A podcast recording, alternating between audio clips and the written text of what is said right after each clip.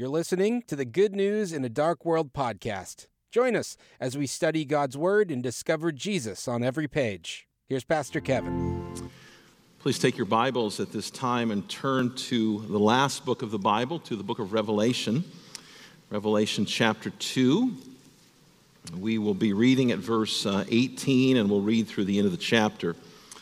Uh, this is Jesus' fourth letter to a church in Asia Minor. This is a letter to the church in Thyatira. Revelation 2, uh, verses 18 through 29.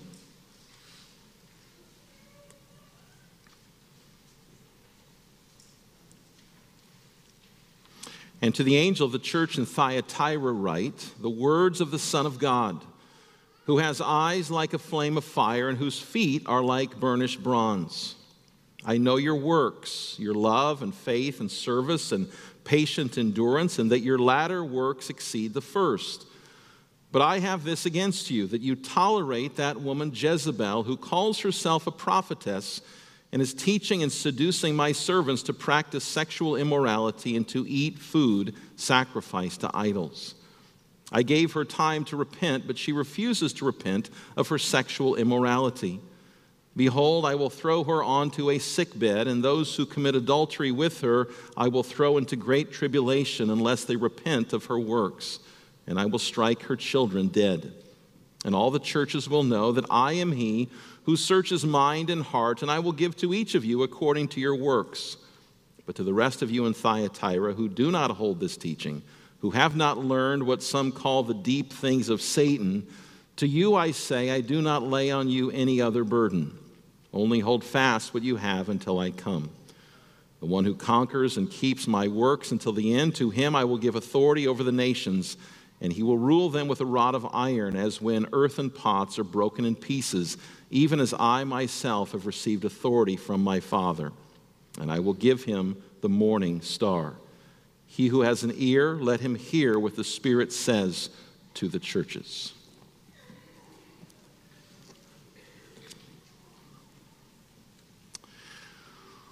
One of the things that uh, marks our culture today is the constant, continual cry for tolerance. We are called over and over, it doesn't matter the belief, it doesn't matter the practice. We are told over and over by this culture you have to be tolerant. You have to be tolerant. All roads lead to heaven you have to be tolerant. Drag queens giving lectures in libraries, you have to be tolerant. I read an article the other day that says that there are 72 genders now. 72 genders. You have to be tolerant. About 10 years ago, a man named D.A. Carson wrote a book. It's called The Intolerance of Tolerance. And in that book, Carson makes the point that it's those who are constantly saying we must tolerate all beliefs and all lifestyles, it's those people who actually are the most intolerant. Carson writes this he says, The one thing that is absolutely not tolerated any longer is the idea that a particular belief or practice might be wrong. In other words, for us to say, this is right and this is wrong is not tolerated by many, many people today. Tolerance is the subject of this letter that Jesus writes to this church. And the main point of this letter is this you are tolerating unrepentant people, specifically a woman, in your church. There was a woman in this church who had been called to repentance, and yet she had refused to repent. And when she refused to repent, the, the church didn't do anything about it, they just let her go. And so Jesus writes this letter as a warning to this church that is tolerating this unrepentant false teacher. Now, first of all, what do we know about Thyatira? Uh, Thyatira was located about uh, 50 miles southeast of Pergamum, which is the city we looked at two weeks ago. Of the seven cities to receive a letter from Jesus, Thyatira was the least significant. It was not a very big city in, in that day. It was about uh, 25,000 people. It was nowhere near as big as Ephesus or some of the other cities. And, and other than this letter, the only thing the Bible tells us about Thyatira is that's where Lydia was from in Acts chapter 16. Now, even though Thyatira wasn't a very well known or significant city, it was the home to a number of different industries uh, bakers, painters, coppersmiths, and, and more. And those industries were all part of what were called trade guilds. Trade guilds were, were kind of like um, modern day labor unions. And if you wanted to be part of one of those industries, let's say you wanted to be a coppersmith, you had to belong to the Coppersmith Trade Guild. Now, now this is not a sermon on whether or not you should belong to a modern day labor union. Um, but in that day, being part of a trade guild presented a real dilemma to you if you were a Christian. You see, these, um, these various trade guilds would often have their meetings at the local temples, temples that were dedicated to false gods. And, and in these meetings, the, it wasn't just a, a sit down dinner with a speaker. In these trade guild meetings, they would include all kinds of different pagan rituals, prayers to false gods, sacrifices to false gods. And one thing that these trade guild meetings would almost always include would be some form of sexual immorality. Temple prostitutes would be present for these trade guild meetings, and you would be expected to be part of those things and take part in their activities. And so you can see if you were a Christian, you would be in a real predicament. You, would be thinking to yourself, you know, I need to work. I need to support my family. And if I'm going to work and support my family, I have to belong to one of these trade guilds. But, but how can I belong to a trade guild when, when all of their meetings are filled with gross sin? Imagine being faced with that dilemma. That if you didn't belong to part of the trade guild, you couldn't work. And you couldn't work, you couldn't provide for your family. And so these Christians were in a very real predicament. And so that's the context, that's the city in which this church ministered.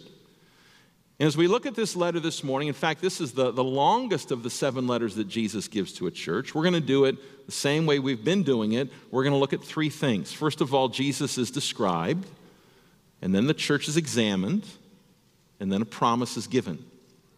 Jesus is described, the church is examined, a promise is given. Jesus is described in verse 18. Notice what he says. And to the angel of the church in Thyatira, write the words of the Son of God, who has eyes like a flame of fire and whose feet are like burnished bronze. Children, you will notice two things about Jesus here. You will notice, first of all, that he has eyes like a flame of fire. In other words, Jesus has perfect vision. Jesus knows exactly what is going on. Jesus' eyes cut through all excuses. This is just um, Hebrews 4.13, right? Where, where the author of Hebrews says, And there is no creature hidden from his sight, but all things are open and laid bare to the eyes of him with whom we have to do. Every person who has ever lived every person living now in this world, every person sitting in this room this morning is perfectly and fully known by Christ. That's not just true of individuals, that's also true of churches. Jesus searches his church with perfect vision, perfect clarity. He knows everything about us, He knows everything about our church, He knows everything about us individually. It's not like when we have people over to our homes for a meal. Uh, sometimes we'll have people coming to our house, and, and maybe you know that they're going to be there soon, and you've tried to make sure your house is really clean, and, and, and right before they get there, you notice there's something on the ground. And, and you don't have time to clean it up, and so you just kind of kick it or sweep it under the couch. And your guests show up and, and you know they have no idea that you got a pile of cookies underneath your couch because you did a good job of kicking it under the couch or you, you put some stuff in a, in a room and closed the door so that no one could go in there and see the mess you can't do that with jesus you can't kick things under the couch. You can't put things in a closet. You, you can't close the door. You can't hide anything from Him. He knows everything, He sees everything. Now, let's face it, as Christians, there's a sense in which that should be very comforting to us. It's very comforting to you this morning if you are in Christ to know that Jesus knows everything about you. He knows all that you're dealing with. He knows all of your struggles. He knows all of your concerns and, and fears and anxieties. He says to you, Christian, I know. I know what's troubling you. I know what keeps you up awake at night. I know the fears that you have, no matter whether you are young or old. I know all about you. But we also have to understand that when Jesus says this, when he says that I have eyes like a flame of fire, that is very sobering. Jesus doesn't miss anything, he doesn't overlook anything. The, the, the, ministry of the church is carried out before his watching eyes. He tells this church in Thyatira and he tells this church in Ripon I know all, I see all. And you'll notice, secondly, he has feet like burnished bronze. What is that all about? Well, in that day, many weapons were made out of bronze. And, and so the, the picture here is, is we're, being, we're being shown the power of Christ. This is a far cry from the way that people view Jesus today. Many people today see Jesus as um, he's, he's nice, he wants everybody to get along. He, he, he tolerates everyone, he tolerates everything. But that's not the Jesus of the Bible. That's not the Jesus of reality.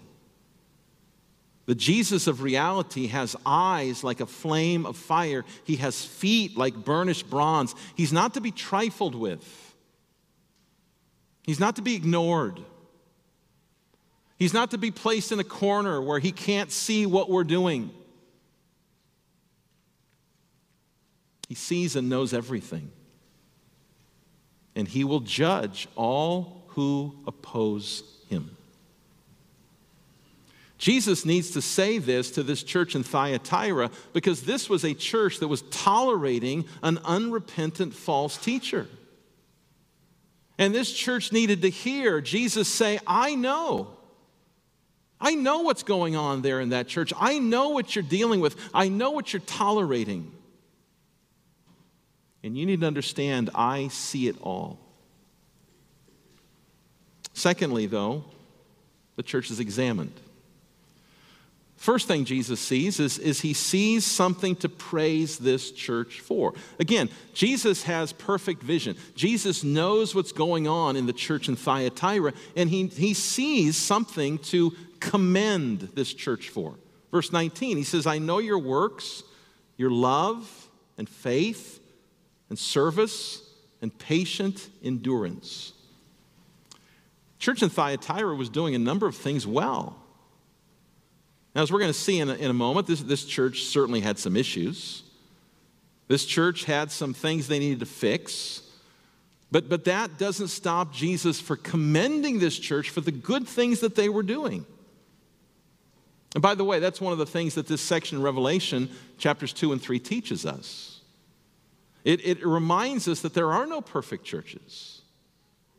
Most churches are a mixture of, of praiseworthy elements and, and things that need some attention. Now, this doesn't mean that a church should not work on its deficiencies. This doesn't mean that a, a church should say, oh, well, no one's perfect. But it's a reminder to us that, that in this life, the church is a mixed bag.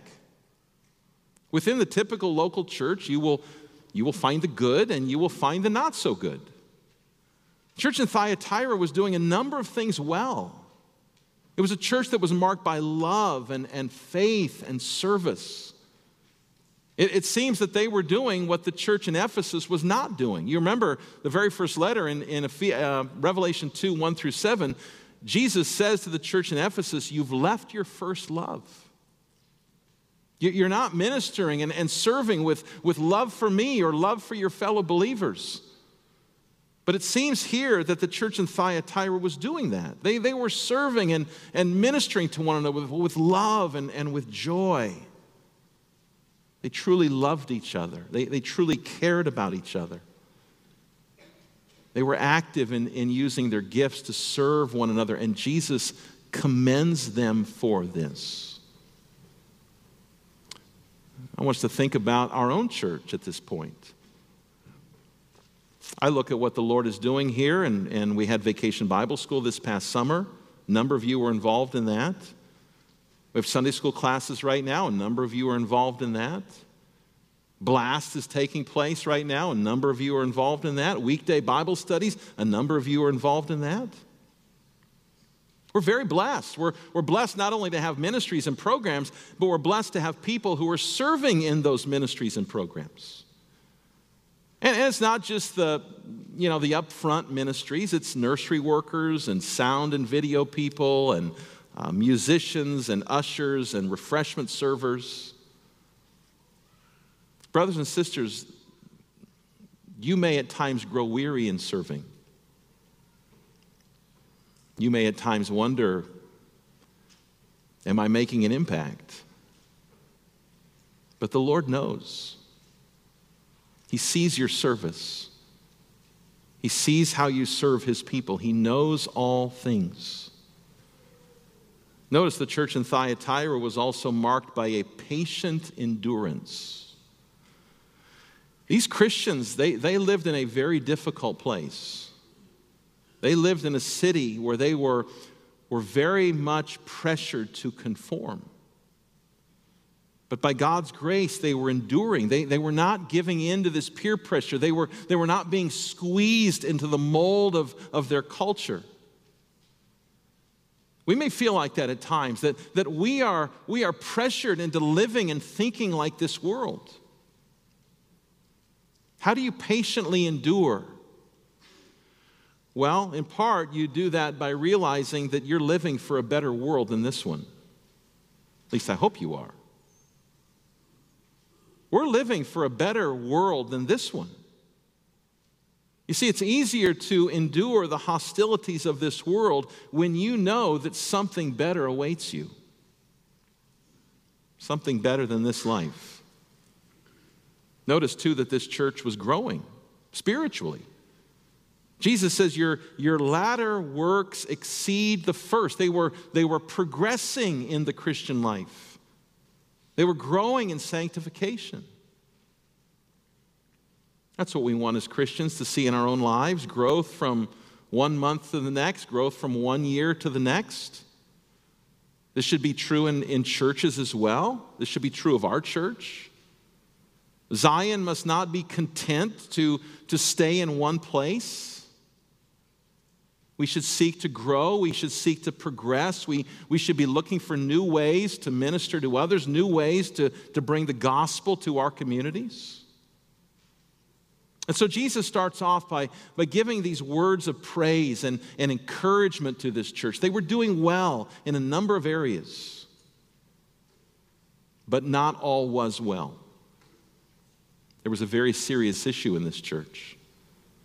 If you look at verse 20, you'll see what it is. He says, I have this against you that you tolerate that woman Jezebel, who calls herself a prophetess and is teaching and seducing my servants to practice sexual immorality and to eat food sacrificed to idols. Basically, it comes down to this this church was tolerating a woman who was telling people in the church that it was okay to live like the world. Not in a it's okay to watch TV kind of way,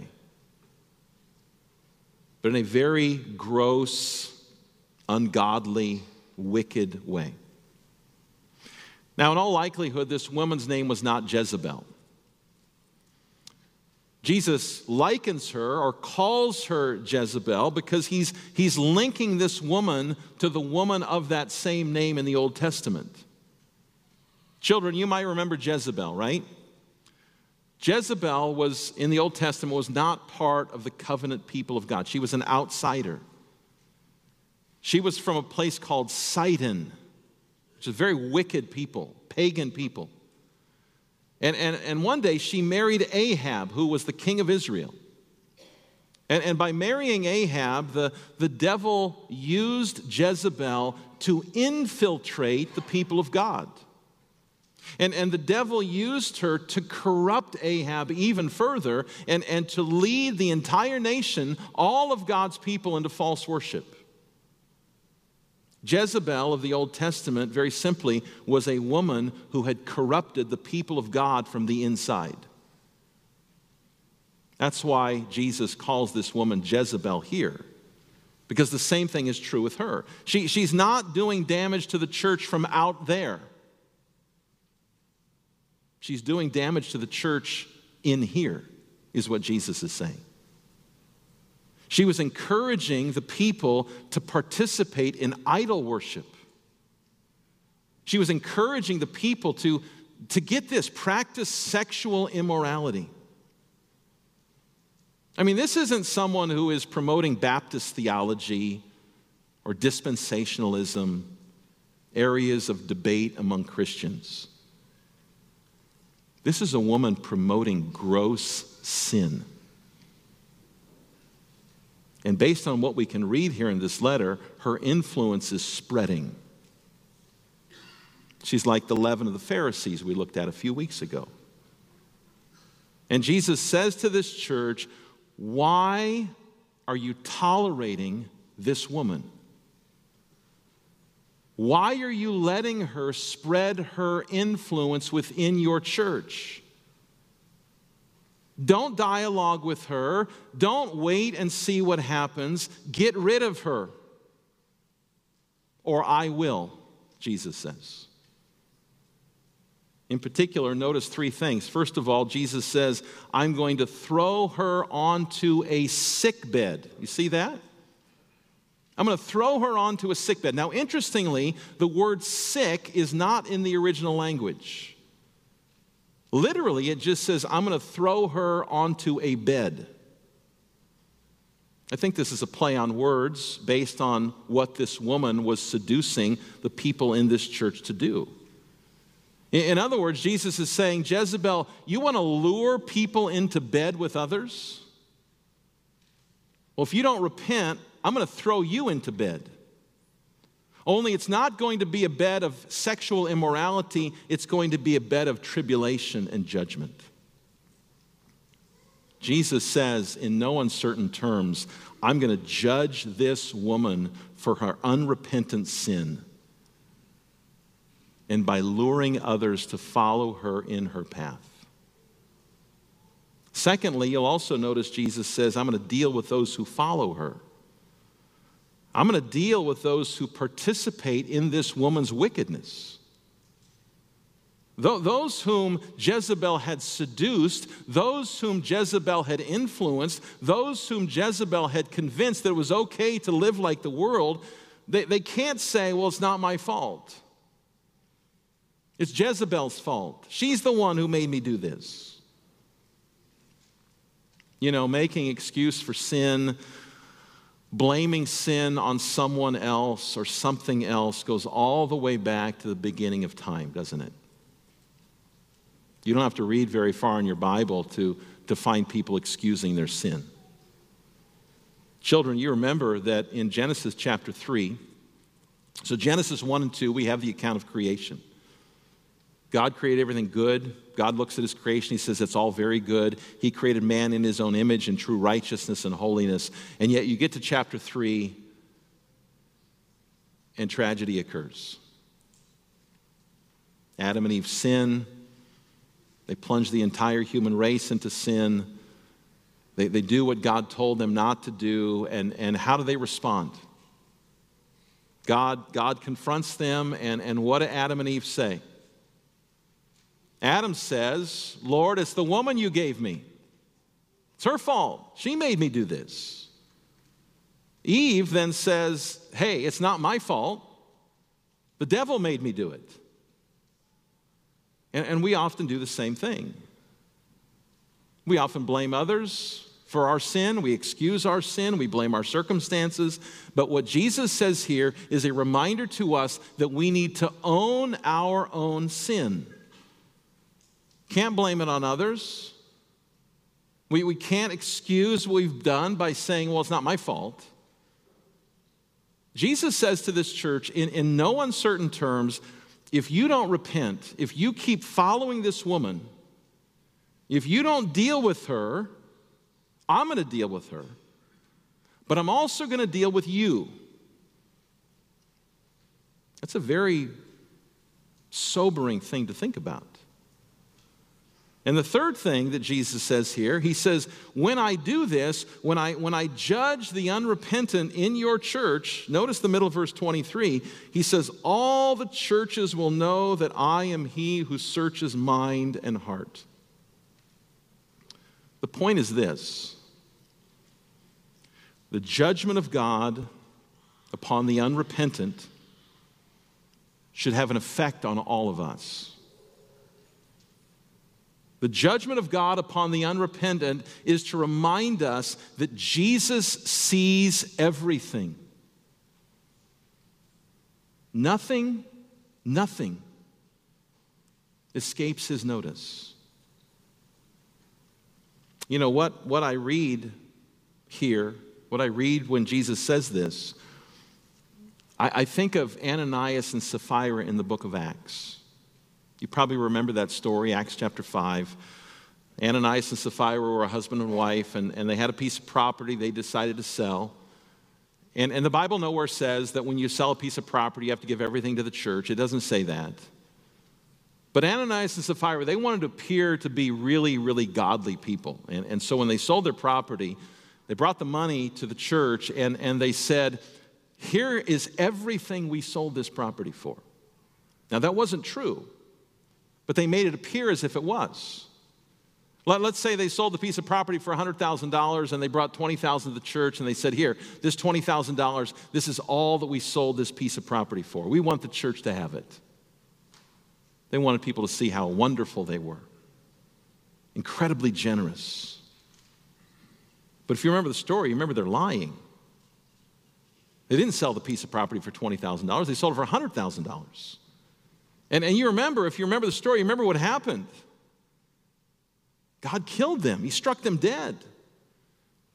And at the very end of this passage, we read this and great fear came upon the whole church and upon all who heard of these things. When Jesus says, I'm going to judge these wicked, unrepentant people all the churches will know that he is not to be trifled with. He's not to be toyed around with. We are to take the holiness of Christ very, very seriously. Now, you'll notice that in the midst of this warning of judgment, don't miss the patience of Christ. Don't miss it. We, we might have a tendency to read this letter and only think of the judgment of Christ and, and only think of the warning of wrath, but, but don't miss the patience. Verse 21, Jesus says, I gave her time to repent. At the end of verse 22, Jesus says, unless they repent. The point is, there's still time to turn from sin. There's still opportunity to repent of our sin and, and to cry out for forgiveness. If there's some sin in your life that, that, that you are playing around with today, if there's some area of your life where sin has, has taken root, if the Lord is, is bringing conviction to your heart this morning and, and, and showing you something you need to repent of, there's still time. There's still time. Don't continue down the path of sin. Don't harden your heart to your sin. The Bible says in no uncertain terms today is the day of salvation. Turn to Him, call out to Christ today to forgive you, and He will forgive you. Call out to Christ this morning to, to give you the strength to turn from your sin, and He will give you all that you stand in need of. Don't miss the love and the patience of Christ. Don't forget, as the choir sang this morning, Jesus says, Come to me, all you who are weary and heavy laden, and I will give you rest. I will forgive you. I will cleanse you. I will restore you. Now, notice the instruction that Jesus gives this church in verses 24 and 25. He says, To the rest of you, who do not hold this teaching, who have not learned what some call the deep things of Satan. To you I say, I do not lay on you any other burden, only hold fast what you have until I come. There was still a faithful remnant in Thyatira. There, there was still a group of people who had not followed this woman, they'd not followed her teachings. They hadn't yet run off into idolatry and, and sexual immorality. And, and to this remnant of people, Jesus says, I don't lay on you any other burden. And you go, well, what burden is Jesus talking about? He's talking about the burden, he's talking about the duty to deal with this woman. One author puts it like this He says, The burden on them that Jesus does not add to is the simple fact that they are wrong to put up with this false prophetess. They should exclude her from the church to protect the flock from her seduction.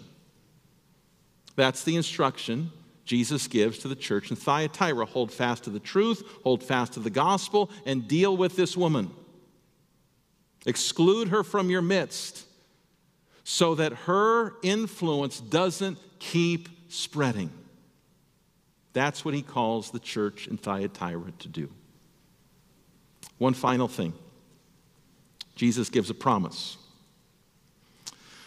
To this church that is living in a very ungodly culture, to this church that is pressured to get involved in these trade guilds and worship false gods and practice sexual immorality, Jesus gives a promise. He actually gives two promises.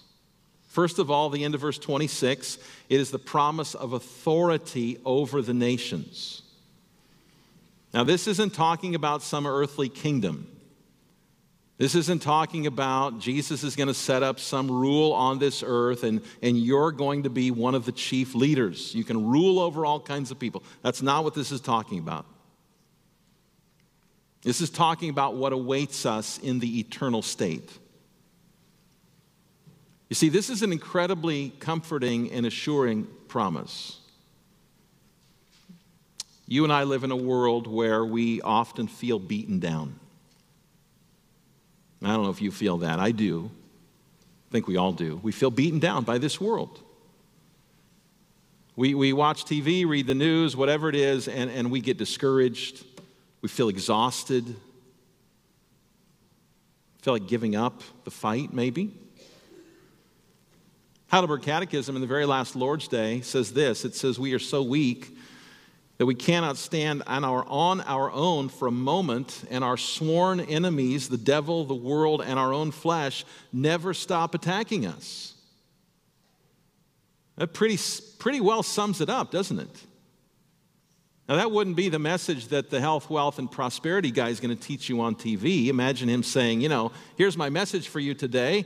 Um, the world, the devil, and the flesh are never going to stop attacking you. But that's the truth. That pretty well sums it up. But in this promise, we are reminded that one day that won't be the case. One day we will reign with Christ. One day our enemies will be no more. Brothers and sisters, don't forget this when life beats you down, when, when you become discouraged, when you're worn out, and, and maybe it's just being worn out from the, the daily drudgery of life kids and laundry and bills and headaches, when you are worn out, when it appears that evil is winning, remember what Jesus promises you here. He promises you that He will judge His enemies and yours, and that in Him you will be victorious. That's what awaits us. That's the promise. There's a second promise, though, and it's the promise of the morning star. You say, well, what is the morning star? Well, there's an Old Testament connection that we often find in the New Testament. Specifically, Numbers chapter 24, verse 17. A man named Balaam, you remember Balaam? We talked about him a few weeks ago. He's the guy with the talking donkey.